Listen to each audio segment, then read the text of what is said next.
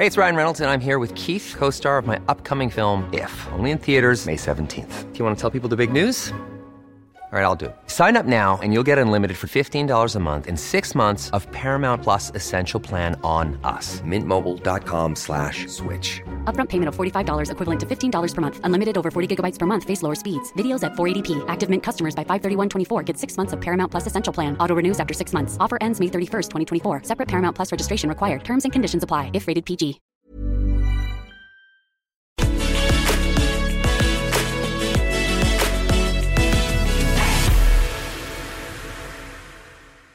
Hello, Owen Jones here. Welcome to the podcast. Is this Keir Starmer's worst nightmare? Sian Berry is the very eloquent leader, co leader of the Green Party, who are creeping up in the polls. And the evidence suggests that not only some Labour members, but some Labour voters are currently looking at the Labour Party and saying, nah, I'm alright, thanks, and giving the Greens a go instead. Attracted by their stance on the climate emergency and various progressive policies at a time when Labour's political positioning is, if we're going to be honest, not as clear as it could be. So, I want to talk to her about how much of a threat the Greens do pose to Labour, about their policies, about their position on things like trade unions, for example, about what she thinks about Keir Starmer and Labour, and we talk about things like the climate emergency. We talk about a lot of stuff. Now, a little bit of housekeeping. We're building this podcast to try and offer a bit of a balance to a very right wing media. So do support us on patreon.com forward slash owenjones84. That way you get to help decide who we speak to and what we speak about. Uh, or you can use the support function in the description. Please give us five stars. It's a bit cheeky, but you know, it just helps more people listen to the podcast, and that is the point. Uh, and do subscribe. Uh, and with all that, please listen to me chatting to Sian. Sian Berry, hello, hello, hello. Hello, good. good oh, hello. I like the way you did that. It was almost like I'd interrupted you. You were like, "Oh, hi there," you know, like in those those contrived. Uh, yeah, I did. I did very slightly just check my printer one last time. Wasn't still oh, making. Hi. So, oh, hello. oh, hi there. If you've just joined us, um, do you like the fact that I've come dressed in Green Party? For those who are listening to the podcast, I'm wearing a green. I'm wearing a very a, a green, a kind of turquoise green, but it's still green um, shirt. Well, thank you very much. I'm not. I'm dressed in black and grey. So there you go. Well, who's the authentic green now, eh? I've got my green curtains. Everyone keeps commenting on my green curtains. They are quite. They are very astonishingly green. That's true. Right. Let me just bam you straight with it. Should Keir Starmer be worried about you? I think he should be listening to us. That's that's for sure. Um, I mean, if he is facing problems with his party at the moment, and if he wants to look and learn lessons from us, then he needs to think about standing for a bit more. Quite honestly, I don't know. Um, I mean, you probably saw that I was on Andrew Marr um, a week and a bit ago, and this was as part of a series of interviews with with leaders. So i had to sort of go back and watch the previous interviews there had been with the other leaders and one of them was Keir Starmer. And it absolutely i didn't watch it on the day that it was broadcast but it absolutely was so frustrating and so clearly demonstrating the problems that that, that Keir Starmer is having with with not standing for enough, not being a strong enough opposition and not stating clear enough what he thinks. Now, one of the questions was about teachers and whether or not teachers, whether schools should go back and, and whether teachers should get vaccinations. And he wouldn't take a position. Um, and I should definitely go back and watch it because he said over and over again, there's a strong case, and then wouldn't actually call for it. And you just think, well, if what is your job if you're a politician? And then on Brexit, the it was even worse. Um, essentially, Andrew Marr said to him, um, Is there anything about the Brexit deal you would change? And Keir Starmer said, There's no appetite to reopen that. We're aiming to win an election in 2024. And when that happens, we'll inherit this deal and we'll make the best of it. Now, that again is not there's three whole years to go of opposition where there's negotiations and negotiations to go on Brexit. There's immediate problems that are really obvious with the way that we're mm. leaving and things that need to change for which a strong opposition making the case to go back to Europe and talk to people is really important. So effectively what he said was we've got a car with three wheels that isn't going very fast, but we'll we'll make the best of it and head for the motorway anyway. And and I absolutely just could not. I was I kind of you know if you're a Labour supporter and you're you're pro-European or you're just up for having somebody stand for something like getting the teachers the vaccinations they need, then watching that kind of interview, that kind of obfuscation just must absolutely have you shouting at the telly because he's not you know he's not my leader he's a, but he's part of the opposition. And I just wish that there was a bit more united opposition and people coming behind some very strong calls to do something about these very immediate problems that we're facing. So that's a very long answer, but that's yeah, he should he should look to us for, for strong, strong positions taken in ways that are that are that are sensible, that are that are good opposition, that are, you know, looking to do the best for the country. And he just isn't really doing that at the moment. And it just yeah i don't know why. I can sort of see the argument for for not wanting to undermine the government during a crisis. But if the government is being too um risk taking with people's public health then then strongly opposing that and saying arguing strongly for more caution is surely something you should be doing I mean, before obviously I, am going to ask you about the Greens, but not, I'm not just interviewing about Keir Starmer, I promise. But what do you think Labour stands for now? Well, I you know it's it's it's slightly hard to tell. I mean, I think in you know, I mean, I work in London, um, and quite clearly there, there's a difference between um, Sadiq Khan and, and the Conservatives that I work with on the London Assembly, and you know, in some areas, um, I'm opposing Sadiq Khan over things like building the Silvertown Tunnel. Um, I'm pushing him to go further on things like, um, at the moment, it's um, youth homelessness funding, um, getting on with spending some of the um, housing grants that we have that are just sitting idly on the shelf. And he's being very cautious about that. So just pushing him to do more of what he's doing um, and some things to do with like air pollution and crime and civil liberties. He should be standing up more for civil liberties. Um, so there's a clear difference between him and the Conservatives, particularly I think on the civil liberties side of things, where they're gung ho for almost everything, where he's somewhere in the middle, and I'm trying to argue for something that's that's more respectful of human rights and more um, more open to scrutiny and accountability, which the police are resisting a lot at the moment. But there's so there's big differences there. But on the national stage, it seems like the strategy of Labour is to try and make there be as little difference as possible. Um, and just to sort of wait it out and win the next election by default. And to me, that's not political leadership. So, so that's very disappointing. So the polls show at the moment that the Greens are increasing their support, and it seems to be the sense of the Labour Party. So I suppose I was going to ask you: Is there a Green surge? And I would cast our minds back to 2015 when I did write an article for the Guardian at the time saying the Greens are surging. Ooh, and actually the Greens did all right at the 2015 election, considering got over a million votes. But they were up to 11. You went to 11 percent at one point in 2015, and then came down much, much lower. So basically, what I'm asking is, are the Greens surging, or as history suggests, are you going to surge and then go? Well, um, it, I mean, we are growing. We're growing. We've grown in our membership every single month, month on month, for the last twelve months. But it's not the same suddenness as it was um, in that sort of. And the, the time that happened was actually 2014 was the very very big green surge when we were excluded from the debates and um, then we were suddenly included in the debates. And so there was a lot of interest in the sort of fair play aspect of involving us in the debates. And then when they actually heard what we were saying, and in that election, we were very unique um, in the run up to the 2015 election, being against austerity. Again, Labour at the time were triangulating really badly and trying not to um, go outside of the mainstream. So they were backing austerity effectively and saying it was the only way to go. And we were very clearly saying no no no. That's and so that got us a lot of attention got us a lot of people who were looking for a different way who were looking for something um, that actually stood for something and agreed with their values and um, also somewhat the climate change issue as well. So we got a very, very sudden surge of people in in that sort of short period in the run up to 2015.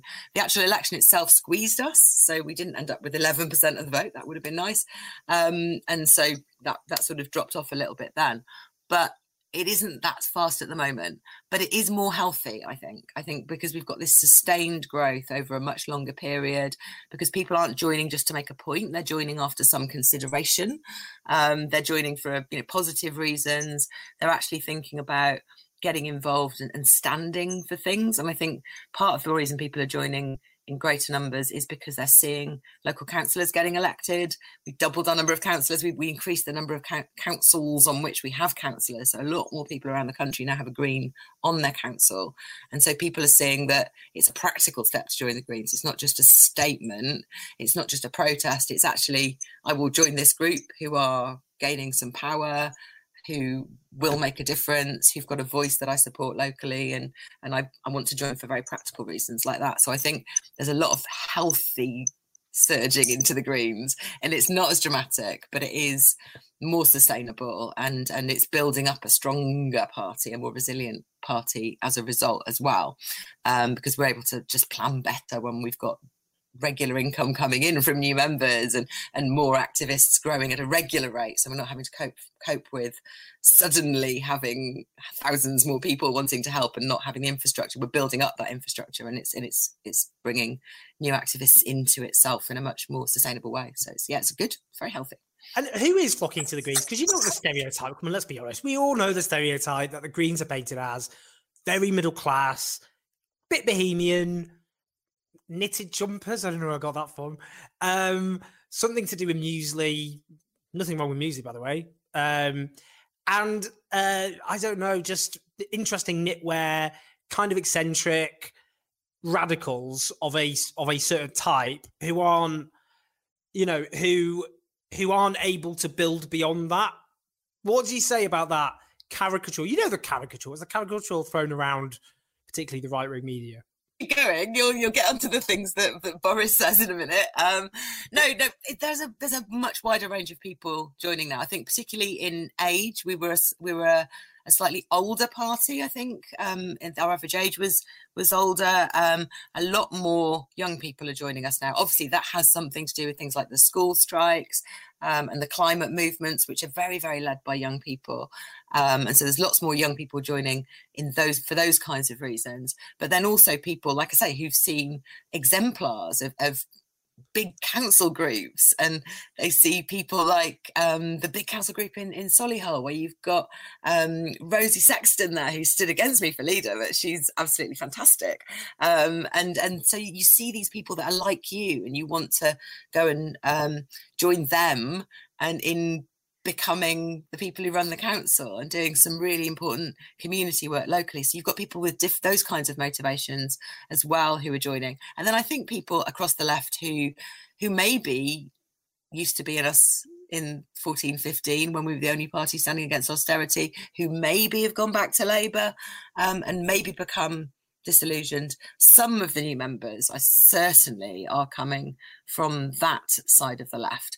But again, I think it's not so much the old left, like in terms of age, but also um, the sort of the more sort of statist left. It's it's people who are somewhere on the more community and and devolved power side of of, of politics on the left as well. I think who are coming over to us. So it's not so much. Um, I don't think the more traditional left. I think the traditional left are, are hanging in there a little bit more with Labour, if that's that's just almost pure guesswork, but it's based on meeting a lot of people and talking to people and some of the stated reasons that people give for joining us as well. Um, UKIP and the Brexit Party never won a parliamentary seat. The Greens have won a parliamentary seat. I mean, UKIP got defections from the Tories, so they did get MPs, but but, but Nigel Farage stood again and again and again and famously has never won a seat. But they did transform British politics. I mean, they hugely they they're the ones who made sure basically we got a referendum uh, which then triggered the takeover of the Conservative Party by the Tory right. Like we've been UKIPified as a, as a country by a party which has no electoral success in parliamentary terms at all. So I suppose the question I'm putting to you is could the Greens be the UKIP of the left? Could your success be in forcing the Labour Party to engage with issues and to come onto certain political terrain that they wouldn't otherwise do because they go, oh no, the Greens are on our patch and we need to stop them uh, taking away some of our votes. I, think all kind of politics is a is a bit like that. You sort of stake out your um, political space, and then you try and um, increase that political space, you know, push it into the mainstream, and then that forces the other parties to to take notice of the of, of the space you've created, take notice of the issues that you're raising, um, and the positions that you're taking. So that is that is definitely part of our job, and it's part of our job in in every country basically um, i think you know one of the problems in this country is the lack of a proportional system so that when a party does gain 10 15% of the vote it, it doesn't gain 10 or 15% of the seats and therefore has to sort of settle into the the process of of governing and, and being elected. And i think ukip definitely suffered from that. They got to stay as a fringe operation that wasn't involved in the, the serious day-to-day work of scrutiny of opposition of of being in parliament and and all of those things. And and actually they were happy with that. And we're and we're not. We want to be involved in um, day-to-day politics. We want to win power. We want to start running things um, according to our our whole program not just to convince other parties to shift towards us on a few issues. But there's definitely a campaigning side to the greens. And i think one of the things that that having even just a couple of greens on your council can do is ensure that that those issues and, and those kinds of campaigns are represented in local politics and do push councils to, um, and and and it does happen in Parliament with Caroline as well um, to, to take on issues that even though we haven't got the votes to just put it forwards and have it voted for, us raising it does does then push it onto the agenda, um, forces it into you know scrutiny or or um, the the answers that you can get to questions, the facts come out, and then the position changes. So there's much more you can do as an elected person than you can as a as a campaigner. And working with campaigns is something that a lot of Greens who are elected do do as well. So there's there's our theory of change is is is actually a mixture of getting elected, working with movements, and changing minds. And I think that's different to I think Labour. And I you know I could over characterize what I hear from from a lot of Labour people, but it's like yeah, wait, what I said about Keir Starmer earlier. You know, it's like wait, win all the power, and then achieve the stuff you want to achieve. We are doing it in a variety of ways, some of which involves gaining power, and some of which involves changing um, the political environment in using other tactics too. Um, as you pointed out, the Greens in 2014, 2015 really took the mantle of anti austerity a time when Labour weren't offering a coherent alternative to the Tories' cuts agenda. They were offering essentially a form of austerity light at the time. They were. Um, after 2015, obviously Labour shifted its political position very dramatically. And a lot of the people who supported voted for and even mem- and members of the Green Party defected to Labour. Now, I wrote in this recent Guardian column about watermelons who are uh, who are red on the inside, green on the outside. They're lefty greens, and also I wrote about um, what have I? What was the other one? Wait a minute, hold on. Figs. What was the other one? The one you made up. It was figs. Not made up. It was briefed to me by a Green Party person.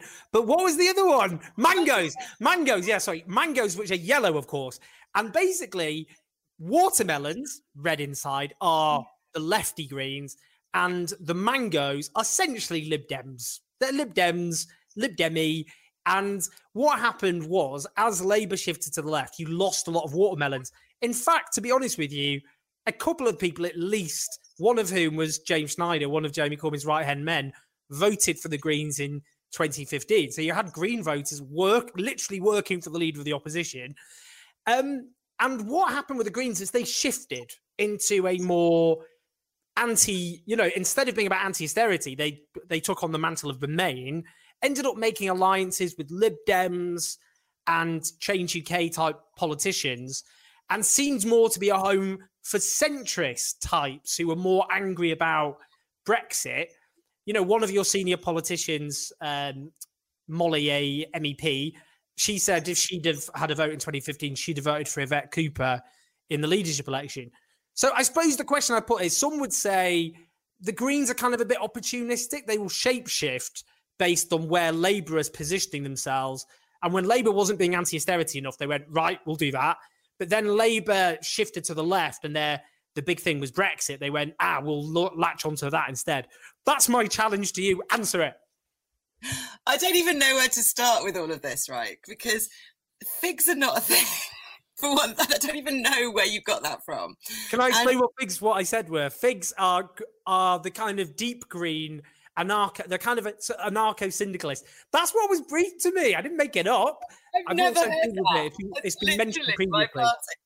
Um, and also, I mean, mangoes aren't really a thing either. There are there aren't any Greens out there who are sort of secretly Lib Dem or, or pursuing another agenda. And what you're, yeah, this idea that that you're you're accusing us of being opportunistic when actually we are ridiculously consistent, absolutely ridiculously. I mean, on austerity, we are unbelievably consistent. We we've got policy that involves investing in a Green New Deal. We've had this for such a long time. Like Caroline Lucas joined the Green New Deal um, sort of group, the original one in about 2007. I went to the launch of it, um, and it was such a long time ago, and it was so the original thing to do, and it was investment in a Green New Deal that was the way out of the first financial crisis that she was arguing for there. Um, and we've had, for example, I mean, we, we talk about investment also in people through a universal basic income.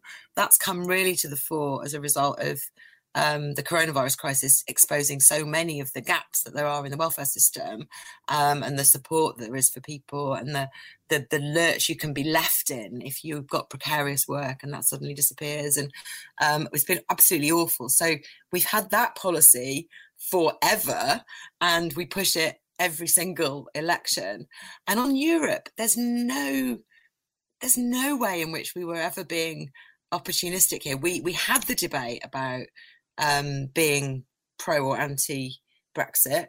Um, we had that debate about all our values and the, the reason that we went for being anti-brexit even though we have severe criticisms of some of the ways in which the european union was working some of the you know fixing the democracy we had meps on the scene going yes things need to change but ultimately we came out for the values of supporting internationalism being part of what we often characterize as a peace project and a project of togetherness between nations, and then you know, practically for the people, free movement and the importance of that, and standing up for um, you know, migrants and the and the you know, standing up for the right to economic migration is something that's that's right there in the values that we picked to fight that Brexit referendum with, and we've just stayed true to that all the way through all the way through. There's no sense in which we were going to change our policy for political gain.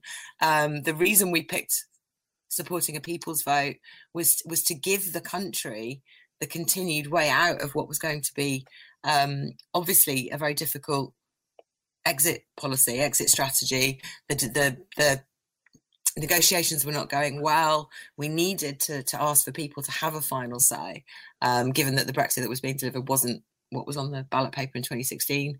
Um, and and yeah, within the pro-European movement, we've been the troublemakers. We've been the ones complaining like hell that the the um, the People's Vote campaign, the earlier referendum campaign, would not stop putting forwards big centrist men as the, as the spokespeople. I don't know if you you probably had the same sort of um, reaction to to constantly seeing Michael Heseltine and um, Alastair Campbell appearing on the television as the spokespeople of the um, the pro-European side.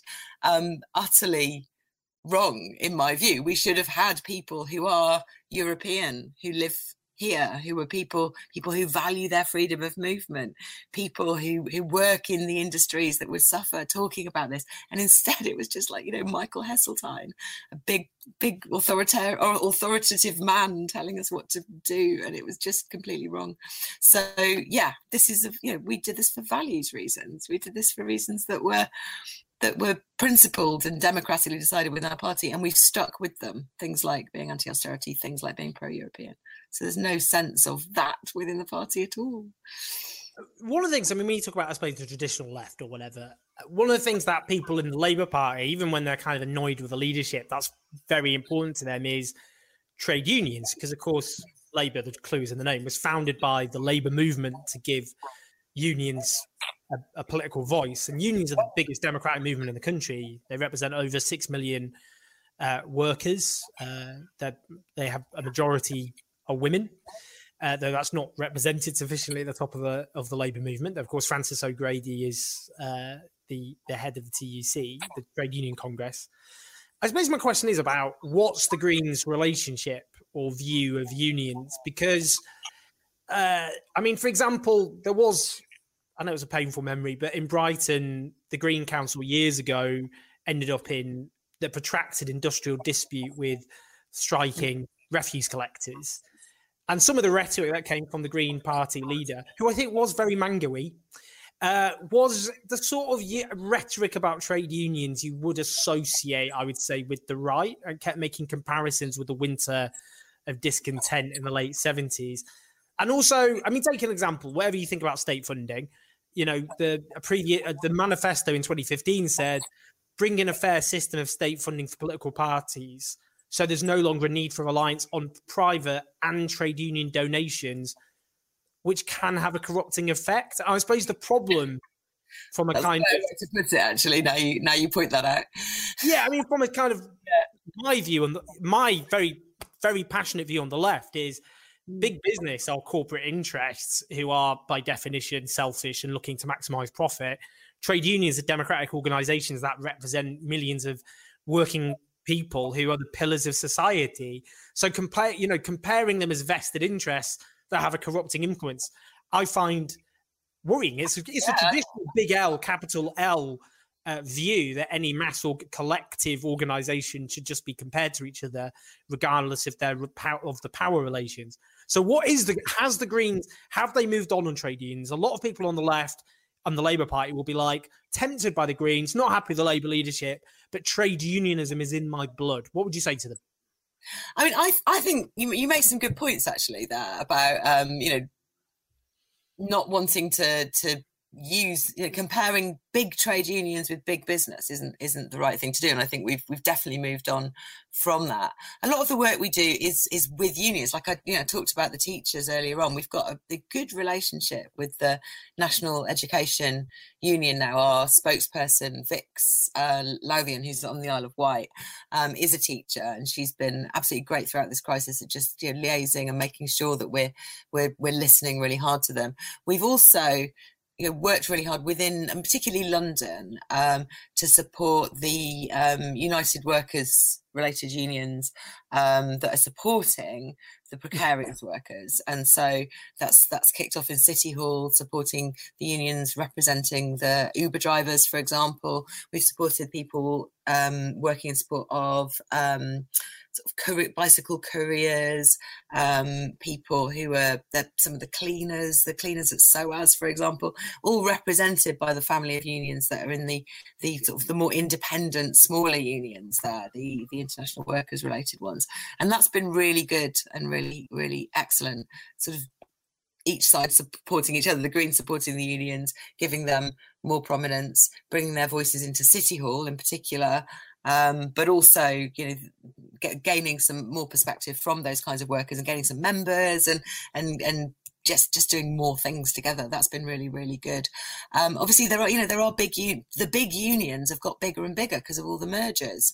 Um, and i you know that does mean that there's a there's a if they're affiliated to Labour, they won't necessarily come and work with us or talk to us in, in the same way. But I, I just like I'd like to make you know better, closer um, links with them too. And certainly as a local councillor, I've worked with my Unison branch an awful lot, representing um, their interest to the to the council. Um, and um, there's been some really good work done by the Green New Deal and NEF with um, the PCS union around what you can do um, in the area around Gatwick to, to support aviation workers and their transferable skills in how you might have a Green New Deal around there that was very specifically about a transition away from aviation jobs into things that were more sustainable. And that's really interesting work and has to be union and worker led, I think, that kind of transition work. And that's something I'd like to get more involved in. A lot of people do want to vote for the Greens. Far more people in the country want to vote for the Greens than actually do vote for the Greens. And the mm. reason they don't is for something we agree on, which is the electoral system of this country punishes parties like yourself. So you got well over a million votes back in 2015. If it was put a proportionate system, you would have got, for, for a start, more seats, but also you would have got more votes and therefore even more seats because people would have voted according to their their mm. conscience. But we have a first past the post system where the truth is you either end up with a Labour government or a Conservative government. And a lot of people, therefore, will come to the conclusion that if they vote for your party in marginal seats, that's where it's very close between Labour and the Conservatives. They're going to wake up with a Conservative MP. And that will be a Conservative MP who is rubbish on the climate, who is rubbish on poverty, housing, and all the things you care about. So you end up, I mean, as classic, and by the way, is worth giving huge credit to the Greens in 2017 above all else, when lots of Green parliamentary candidates uh, stood down at the behest of local Green parties to avoid that eventuality because people realised what was at stake. But just an example, take Stroud in 2019. Stroud. How did I know you were going to bring up Stroud? Well, it's a striking example. I mean, I give it, you know, Molly Scott Cato, I really respect her. Molly Scott, uh, Scott Cato was a person who said, as an example, that she would have voted for Yvette Cooper in 2015 in the leadership election if she was a Labour member. David Drew was a left wing Labour candidate. And what happened was is he lost the Tory majority is 3,840 and the Greens got nearly 5,000 votes. If people had voted Labour instead of Green, I mean, that wouldn't have swung the election, just to be very clear. The reason Labour lost horrifically in the last elections had nothing to do with the Greens. But how do you just get over that central dilemma? And you would say that's not fair. Come on, people should vote for their consciences. I agree, but we are stuck with this electoral system. So, what do you say to people in those marginal seats? Because they're like, well, I don't want the Tories to win, so I'm, I can not vote for you, even though I want to. Hi, I'm Daniel, founder of Pretty Litter. Did you know cats tend to hide symptoms of sickness and pain? I learned this the hard way after losing my cat, Gingy. So I created Pretty Litter, a health monitoring litter that helps detect early signs of illness by changing colors, saving you money and potentially your cat's life. Pretty Litter is veterinarian developed, and it's the easiest way to keep tabs on your fur baby's health right at home. Go to prettylitter.com and use code ACAST for 20% off your first order and a free cat toy. Terms and conditions apply. See site for details. Hey, it's Ryan Reynolds, and I'm here with Keith, co star of my upcoming film, If, only in theaters, May 17th. Do you want to tell people the big news? All right, I'll do it. Sign up now and you'll get unlimited for $15 a month in six months of Paramount Plus Essential Plan on us. Mintmobile.com slash switch.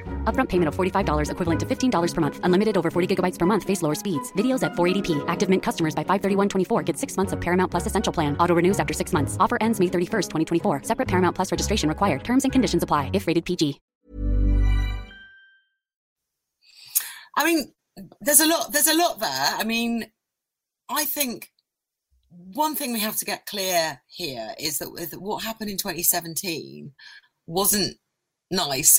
Um, I mean, what happened was did stand down um, in areas where that harmed our national vote share, um, and it and it resulted in in you know loss of funding for Caroline Lucas's office. This was really painful for our party, and a lot of them stood down because they were bullied into it and i can't have that as as leader of a party. I can't i couldn't have in 20, 2019 have gone into that election without something stronger to support people uh, with. And so what we did was we we did put out the feelers to every single party um, in the opposition and say shall we talk? Um, and that resulted in, in, in a three-way agreement between Plaid Cymru, the, the Lib Dems and us. But that was months and months and months of very careful, very tentative, lots of false starts, proper talking together, and eventually agreeing on on quite a small agreement across um i'm trying to remember now 60 seats i think it was in the end. Um and it did make a difference you know it did lead to some some seats being won um but it would have been much more effective had labour got involved as well. And so where i'm heading with this and this is i'm sorry to interrupt my answer but it's very distracting the fact that you focus your camera only on me so i can't see your face when i'm talking to you Owen. Oh is it? But that's because we're trying to give you the platform. Well that's fine except that i can't see your your eyes or what your reaction. Oh, I think well, we can keep it there, but but the yeah. just to explain, I want to ruin the magic as well for the viewer. When I'm looking at you, I'm doing this. but when I'm looking at the camera, I am now I'm not I can't see you. So in order to hide that illusion, which we've now ruined by the way for the audience, Sorry. Uh, I and to give you the full stage, we get rid of my stupid But I feel like I'm showing into a void. I can't see your reaction. So. Okay, well I'll keep you there, but I will And have here I'm trying to persuade you of, of a point of view, so I need to see whether I've got you with me, basically. Well, okay, well, I, I, but what do you want me to do? Look at the camera, look at you. This is a real dilemma. But just to explain for people listening on the podcast, what I'm now doing is looking at my computer screen so I can see Sian rather than the camera, which is behind it. And now I can't see her. But if I stare at the computer screen, it doesn't look like I'm looking at you. But we can do this. We could try. Okay. Um, so yeah, so what I'm saying is effectively that there are two ways to do this. There are no one talks to anybody, and everybody just gets on Twitter and harasses each other's candidates, and and and it uses up a lot of energy that could be spent trying to to beat the Conservatives in the most sort of you know without without shouting about tactical voting or anything, just just competing for the votes and making your positive case. I'm accusing you of being Labour right now, by the way. Uh, making Labour making their positive case for why they should win, and us making our positive case, and the voters deciding. Um, instead, a lot of energy goes into these tactical arguments and and quite vicious. You know, there's a there's a there's more or less bad blood now between Molly and the Labour Party, which there shouldn't be because in the local elections that come next in Stroud, there is a chance for the Greens and the Labour Party to work together to take the county council off the Conservatives. Should we not be doing that together instead of going So- over these old grounds? But in the future elections, we have two, we have a choice. You know, either there's a either Labour makes the case that there is absolutely no doubt they are going to bring in PR, and we trust and believe them, and therefore the argument that that we might unilaterally go and say, well, you know, it's it's just for one election, and therefore it's worth the sacrifice to, to but, but quite honestly, Justin Trudeau has ruined that by going saying he was going to do that in Canada and then going back on it almost immediately. So that's not that's not necessarily going to work. But the other alternative is to talk to each other. Is to talk to each other about you know should we come to some sort of agreement? And I know that it's against Labour's rules for them to stand down, but we could come to an agreement about something else. At least to be talking about how we do this would be sensible, um, and and to get something if if you want us to all stand down because you're going to bring in PR and that's going to be the last election ever and it's worth sacrifice, that needs to be cast iron. So it's gonna it would have to be an, a written agreement again. And and so Well, that- the only that's way to do it is to start talking now because it takes we know from the experience with the with Plaid and the Lib Dems that that parties aren't naturally going to trust each other, that it takes time, that it takes a bit of, you know, proving that you can be trusted and and and and all of that and and no tricks and no surprises and all of that needs to be built in. So there's no yeah i'm not i'm not going to go through another 2017 it was hard it was damaging it was it was a waste of lot of a lot of people's efforts and and and time and and, and all of that. Um and 2019 was was proved a principle but wasn't wasn't wide enough so Yeah, I suppose the question then is, uh, and by the way, I'm glad you slagged off Justin Trudeau because I can't, I actually cannot stand him. Um, I for mean, so many reasons yeah multiple reasons. oil pipelines let's just like yeah I was going to say his promises on the climate. Uh, when I went to Canada in 2016, Canadians told me they were like, basically, we elected a gym instructor, which was quite funny. Um, but he's just a very vacuous politician um, who has charisma and, and good looks, but no substance. But anyway, that's not relevant to our discussion.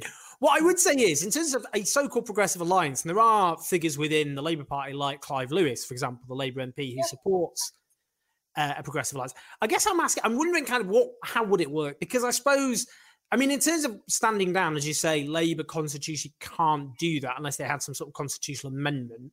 And you know, and, and equally, if they did stand down, I mean, they could stand down in Caroline Lucas's seat, which, to be honest, is a safe Green seat, and doesn't matter if Labour stand there or not. And they they basically played it soft in her seat in the last two elections. They didn't really throw any resources at it. But all, I mean, in, in practical terms, how would it work? Because there's not really any other seats in the country where Labour could say we'll go easy or soft because the Greens are likely a, more, a better place to take it than us, and they, they're not going to give up a seat because that would Well, make sense. that's the whole point of the negotiations basically. I mean this is this is the thing. So stroud is going to stroud would be really hard for us to give up um because it's our spiritual home practically. You know that's that's the It's thing. the Tories' political home now. almost. So- we'd almost you know we'd, we'd, we'd, we'd exchange a lot of other things for stroud in the negotiations. So it's you know these things all need to be talked about i think. Um and and it absolutely you know shouldn't be the case that you only get to, to fight the seats. You'd win anyway because what's the point of that? Um now i want to point you at a, a poll that yougov did um a few years ago um that i sort of suggested they might try and it was very very interesting. So what they asked people to do was not say how they were going to vote. They asked people to make their ideal parliament. So they said to people adjust these sliders for how much how many votes you think how many seats you think each party should have in an ideal parliament and it was really really interesting. I mean obviously everyone was quite partisan about what they did you know the majority of labour voters gave themselves a massive majority. But almost every single person and this is you know they're reporting on the averages in each group of voters almost everybody gave some votes to, to opposition parties because they recognised the value of opposition. And when you asked people on average you know how many greens there should be people were giving us i think the average was 33 seats. That's from Oh, yeah. the Yeah, political. no question. In a different electoral system, you'd get loads more seats. Yeah, Yeah, no, so in a but we don't have that electoral system. Yeah, so in a, so in a one-off election designed to create the ideal election system, to create this a parliament of people who want to change things in politics for the good, to move towards a more cooperative um, system, then you ought to be arranging that, that there's a reasonable um, number of each. And obviously, 33 is not my opening. You know, that's not my necessarily my opening pitch. That's something to be talked about. But in general, people want to see a balance. Um, they wouldn't want to see, and you'd want to have some insurance in there against the Trudeau effect happening. If what you, because obviously changing it to PR is part of the goal. So that's you know that's that's my offer to Labour, and I did write to to Keir Starmer about this. Me and Jonathan did as soon as he was elected, um, to see if we could have a chat, like a really just honest chat about what is and isn't possible. You know, nothing. You know, just to see if there was the possibility of an honest kind of chat where we can talk on that on the kind of basis I'm doing with you now. Did he reply? No, not officially. I mean, I bump into him, but it's like Keir. You, you know. run after him. So he lives just nearby, but I'm not going to run up to him and go, "Oh, where's my meeting in the supermarket?" Um, or through all the official channels, we've had no reply. That is that is harsh. They are tough crowd, honestly. Yeah. And I just think an honest sit down and a chat about, you know, okay, he might just say, "This is never going to be possible," but I will have a meeting with Clive to discuss it further. That would be a start, wouldn't it? Yeah, I mean, I'd, I'd be really interested to know what would be thrashed out. Right, a couple of Yeah. other questions. Important. So yeah, what what what what seats are what? You know, all of that is t- for negotiation. You know, there are there are some, and and it's like you know, I'm not proposing this at the moment. I mean, basically, I'm sitting here going, they're going to have to come to me about this now because I, you know, I've put a lot of political capital internally within the party into pushing for these things. Um, externally, we've spent political capital on this as well, and and really, it is for Labour to come round, realise it's in their best interest too. This is how we do it in a fair way that respects the other parties and isn't just trying to push them aside. It's it's it's their move. If the Greens got up to fifteen percent, for example, consistently, if a lot of people, particularly because a lot there are a lot of younger voters who are leftish inclined, climate emergency is a big deal, particularly for younger voters. And actually, the last surge you had back in 2014 15, the climate emergency is a much bigger deal for people. And also because of the Corbyn era, whatever people think about Corbyn as leader and so on, those policies, a lot of policies which weren't in the mainstream, people got a taste of, quite like them. And if they're taken away, people are like, what? So they might see the Greens loudly talking about these things, plus the climate emergency, feel a bit disillusioned with Labour and come to you. So if you end up with 15%, do you think then you'd be in a place, place of, oh, going to reply to my message now? Hey? You, you know, you can't expect everyone to be that self, you know, that self-interested. But true. I mean, what what you're saying though is interesting though because what you're saying is there's the Corbyn era, the you know, the Green surge that then was the, the then was the, the Corbyn surge and and and Corbyn's sort of term of, of office where where things moved to the left, where things like bringing public services back into public hands became more mainstream, where things like um, austerity somewhat lost their flavour, and and we'll see. I'm I'm still thinking we've got the, the mother of all battles to stop a new era austerity, quite honestly. Um, but there is some sense that the government are saying they're going to invest. Um, so we may be we may have opened up quite a lot of political space there that will still remain. Mm-hmm. Um, and somebody needs to represent it. So yes, there's a there's hopefully a good chance that people will see that the Greens are the ones still pushing for full throatedly for a platform that is the right one that is the values that we we you know, the values of equality the values of investment the values of um just anti on climate change um you know human rights civil liberties all of those things are still things that people want and i'm hoping that that the political space for that hasn't gone away. And it's never been a zero sum game for members between us and Labour. This idea that all these people join the Greens and they join Labour. No, over over over that period of time, the people in both parties increased enormously, mm. and, and an era of apathy around about 2015, more or less ended. And are much more politicised. Are much more politicised and, and interested in being involved in commu- and in um, community activity and community activity that's explicitly political as well. I mean, you look at the wider things like Extinction Rebellion; those are those are the same things. Those are explicitly political in their um, in their activity. They're challenging. They're forward-looking. They're they're part of quite radical change, and that's a big movement. I, have got something to talk to you about. Actually, sorry. I, had, I, had, two other questions I wanted to put to you, but I, hit me with it. Go on. If you're changing the subject, then don't, because I want to talk to you about this. No, I wasn't. I was going to talk about the climate emergency for a start, which I thought was okay. quite important. Well, no, we'll do that. We'll do that in a minute. We'll do that. Put yourself a green. Carry on. So the thing I wanted to talk to you about, and this is I've been looking trying to find my my bit of speech that I wanted to tell you. So do you remember there was um, in the summer of 2015 there was a um, an event in um, the Roundhouse in Camden that Compass organised that was called Utopia. Let me get this right. Oh yeah, I think I do remember. Right? Yeah, yeah, yeah. So this was during the election, for the first election that that Jeremy Corbyn fought.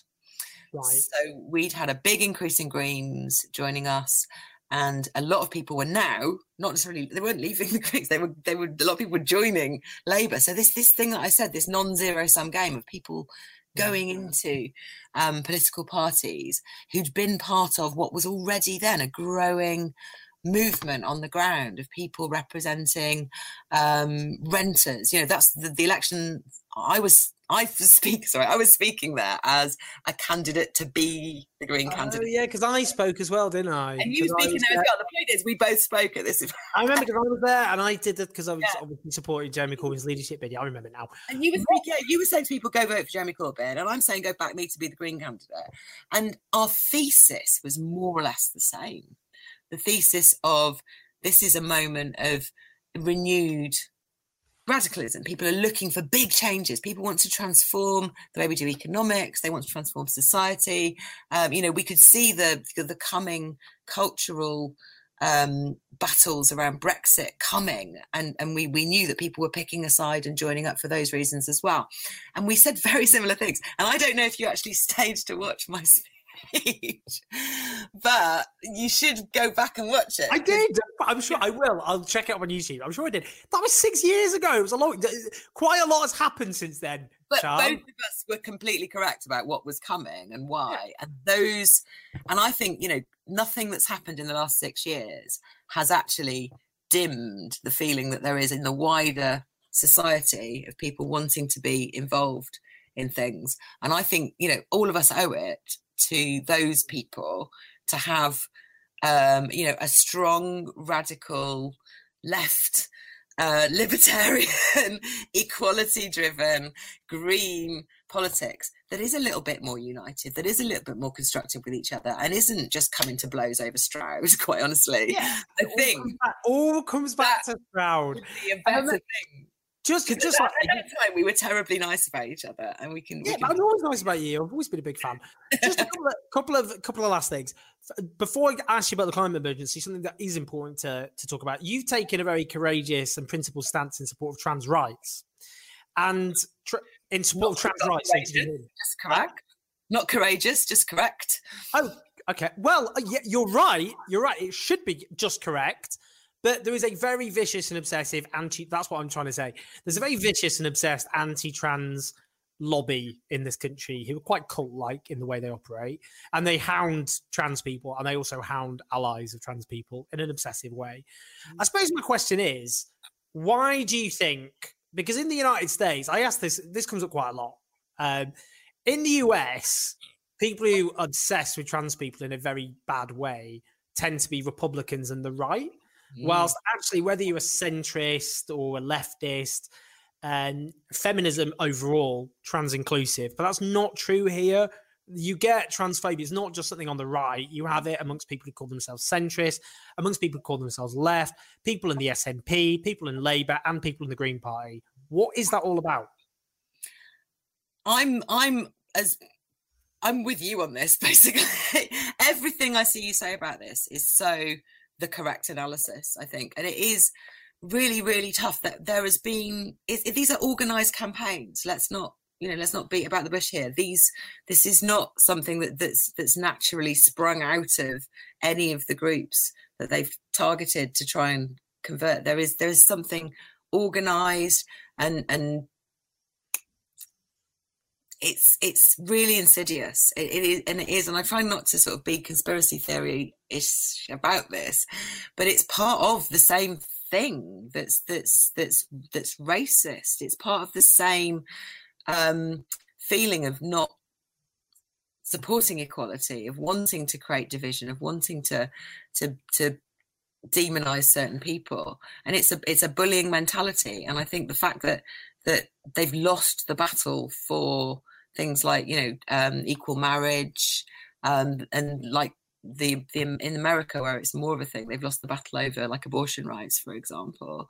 They've moved on to this new target which is our trans brothers and sisters and it's just really really really poor. And i think you know we have to stand up to it in in organizations that are being targeted um where there's there's people trying to get positions within the Green Party that I don't agree with them on. And I think it's important that we stand up and we say what's right. Um, and as allies, I think it's important that we do make sure that our trans siblings have a voice as well, and that and that we're trying to protect them from harassment while they have the voice and are the spokespeople for their own cause. Um, but I think in the end, you've got to draw some lines and you've got to take some action. And and so yeah, that's that's where I'm at with this. But it's it's it's grim to be the t- the subject of such a campaign and the target of it um, as an organisation because it's really hard to make those arguments um, against against what can be quite cleverly hidden bigotry, but it is bigotry. Lastly, the climate emergency. There are millions of people out there who know it's an existential threat to humanity. They know urgent action needs to be taken, and they find it boring. They shouldn't, but they do. They get, they find it. They someone starts talking about, it, they're like, "Oh, I know it's important, but oh, I've got other things to worry about in life, etc." How do you make the climate emergency a tangible bread and butter issue that people see, not as some long-term, wonky scientific thing, but as something they urgently need to do to, to to fight and support urgent action to deal with now, yesterday even. I think, I mean, I think the majority of people are very, very on board with the principle. If you ask, should we deal with the climate emergency? Should we set the right targets? I don't know, 80% of people are like, yes, we should take urgent action. That's that's kind of where we're at. And asking people at the moment about the recovery from the coronavirus crisis, I think is really instructive along these along these lines because previously in the last um, financial crisis, you would ask people, well, people became convinced by the austerity argument. People thought that we just needed to sort of buckle down and do as little as possible, and that green investment was was a luxury we couldn't afford. And I think although there are some people who will still say that, that feeling is is not there when you ask people in opinion polls. People want to build back greener, that people want to invest to transform um, and restore um, like the economy and and the jobs and all of that. Um, and I said I'm stop, stop short of saying restore growth, but we do need to keep the economy going. We need to keep a sustainable economy that that maintains people's jobs, and that can be done through investment. Um, in green things, and people really are on board with that. And people are on board with things that are related to climate change that are, that are totally next door to it in terms of resource use. Um, we saw a lot of activism around plastic waste, but the the embodied carbon in so much of the stuff that we buy, the the fact that carbon tracks resource use so closely is coming out in all kinds of ways. I was just talking to architects about trying to fight demolition, um, and that's a really new campaign in the last few years. And they're looking at the carbon impact of demolishing homes, not just the social impact, which I've been fighting on for a long time. And that coming together of those kinds of different reasons in one campaign is is really exciting. But also things like air pollution, very closely linked to fossil fuel burning. People kills more people globally than pollution. Oh, sorry, pollution kills more people globally than tobacco. That's what I meant. Yes, exactly. It's a huge killer, an absolute huge killer. And it's now that we're we're starting to deal with transport, the other sources of pollution, people are taking a much more rounded view of that as well. So I think there's there's genuine hope that people are starting to make the links between all of these things the gaps that we leave for inequality the the, the need to, to build back better the need to deal with with health threats of pollution and the ultimate need to, to in the future deal with climate chaos to meet those targets that we need to meet within 10 years. And I think when it was just let's meet the targets, people were more easily able to sort of put that aside or or you know not deny it because that's climate denial but but sort of just you know ignore it and and, and save it for later and, and say it's you know not for today because it's too scary um, and i think people now are tying together the positive solutions in, in and they want different and they want the new world that we could bring and and that you know being able to stand for something that's so positive that does this, this, this, and this, that actually builds a new world that's fair and green and all those things. People are up for hearing about that in a way that they're taking much more seriously than they used to. This is now a, a more mainstream point of view to have.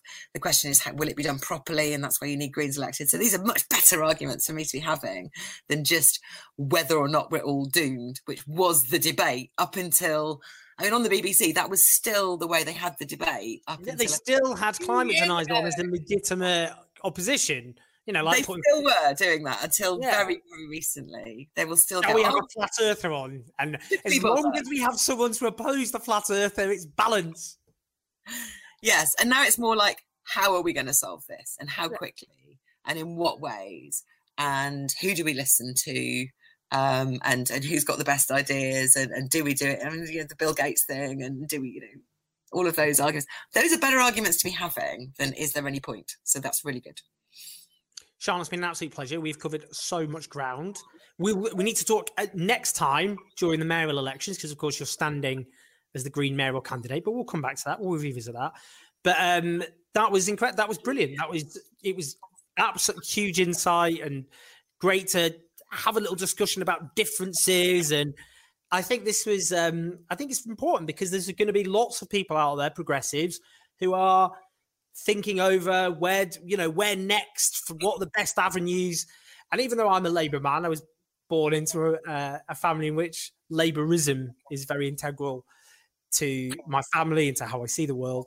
It's so important for me to talk to Greens who I may disagree on which party to support, but we've got so much we agree on in terms of the absolute actual issues, and that's that's really important to discuss different strategies and approaches to try and get to the same place. So I really appreciate talking to you. Uh, you too, and I should have mentioned when you asked me about polls, I should have gone about how well we're doing in the polls in London because we are going to be at fifteen percent in the next poll. I reckon something we'll be somewhere there.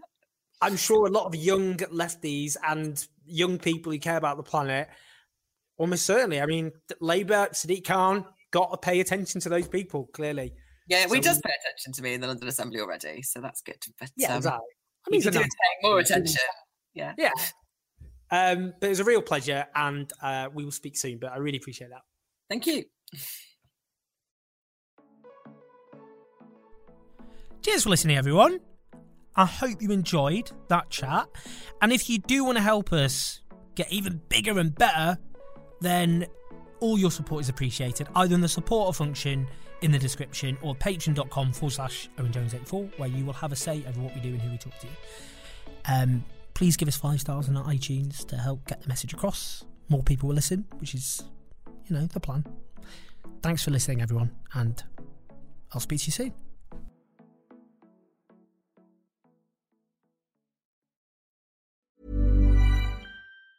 Hi, I'm Daniel, founder of Pretty Litter. Did you know cats tend to hide symptoms of sickness and pain? I learned this the hard way after losing my cat, Gingy. So I created Pretty Litter, a health monitoring litter that helps detect early signs of illness by changing colors, saving you money and potentially your cat's life. Pretty Litter is veterinarian developed, and it's the easiest way to keep tabs on your fur baby's health right at home. Go to prettylitter.com and use code ACAST for 20% off your first order and a free cat toy. Terms and conditions apply. See site for details.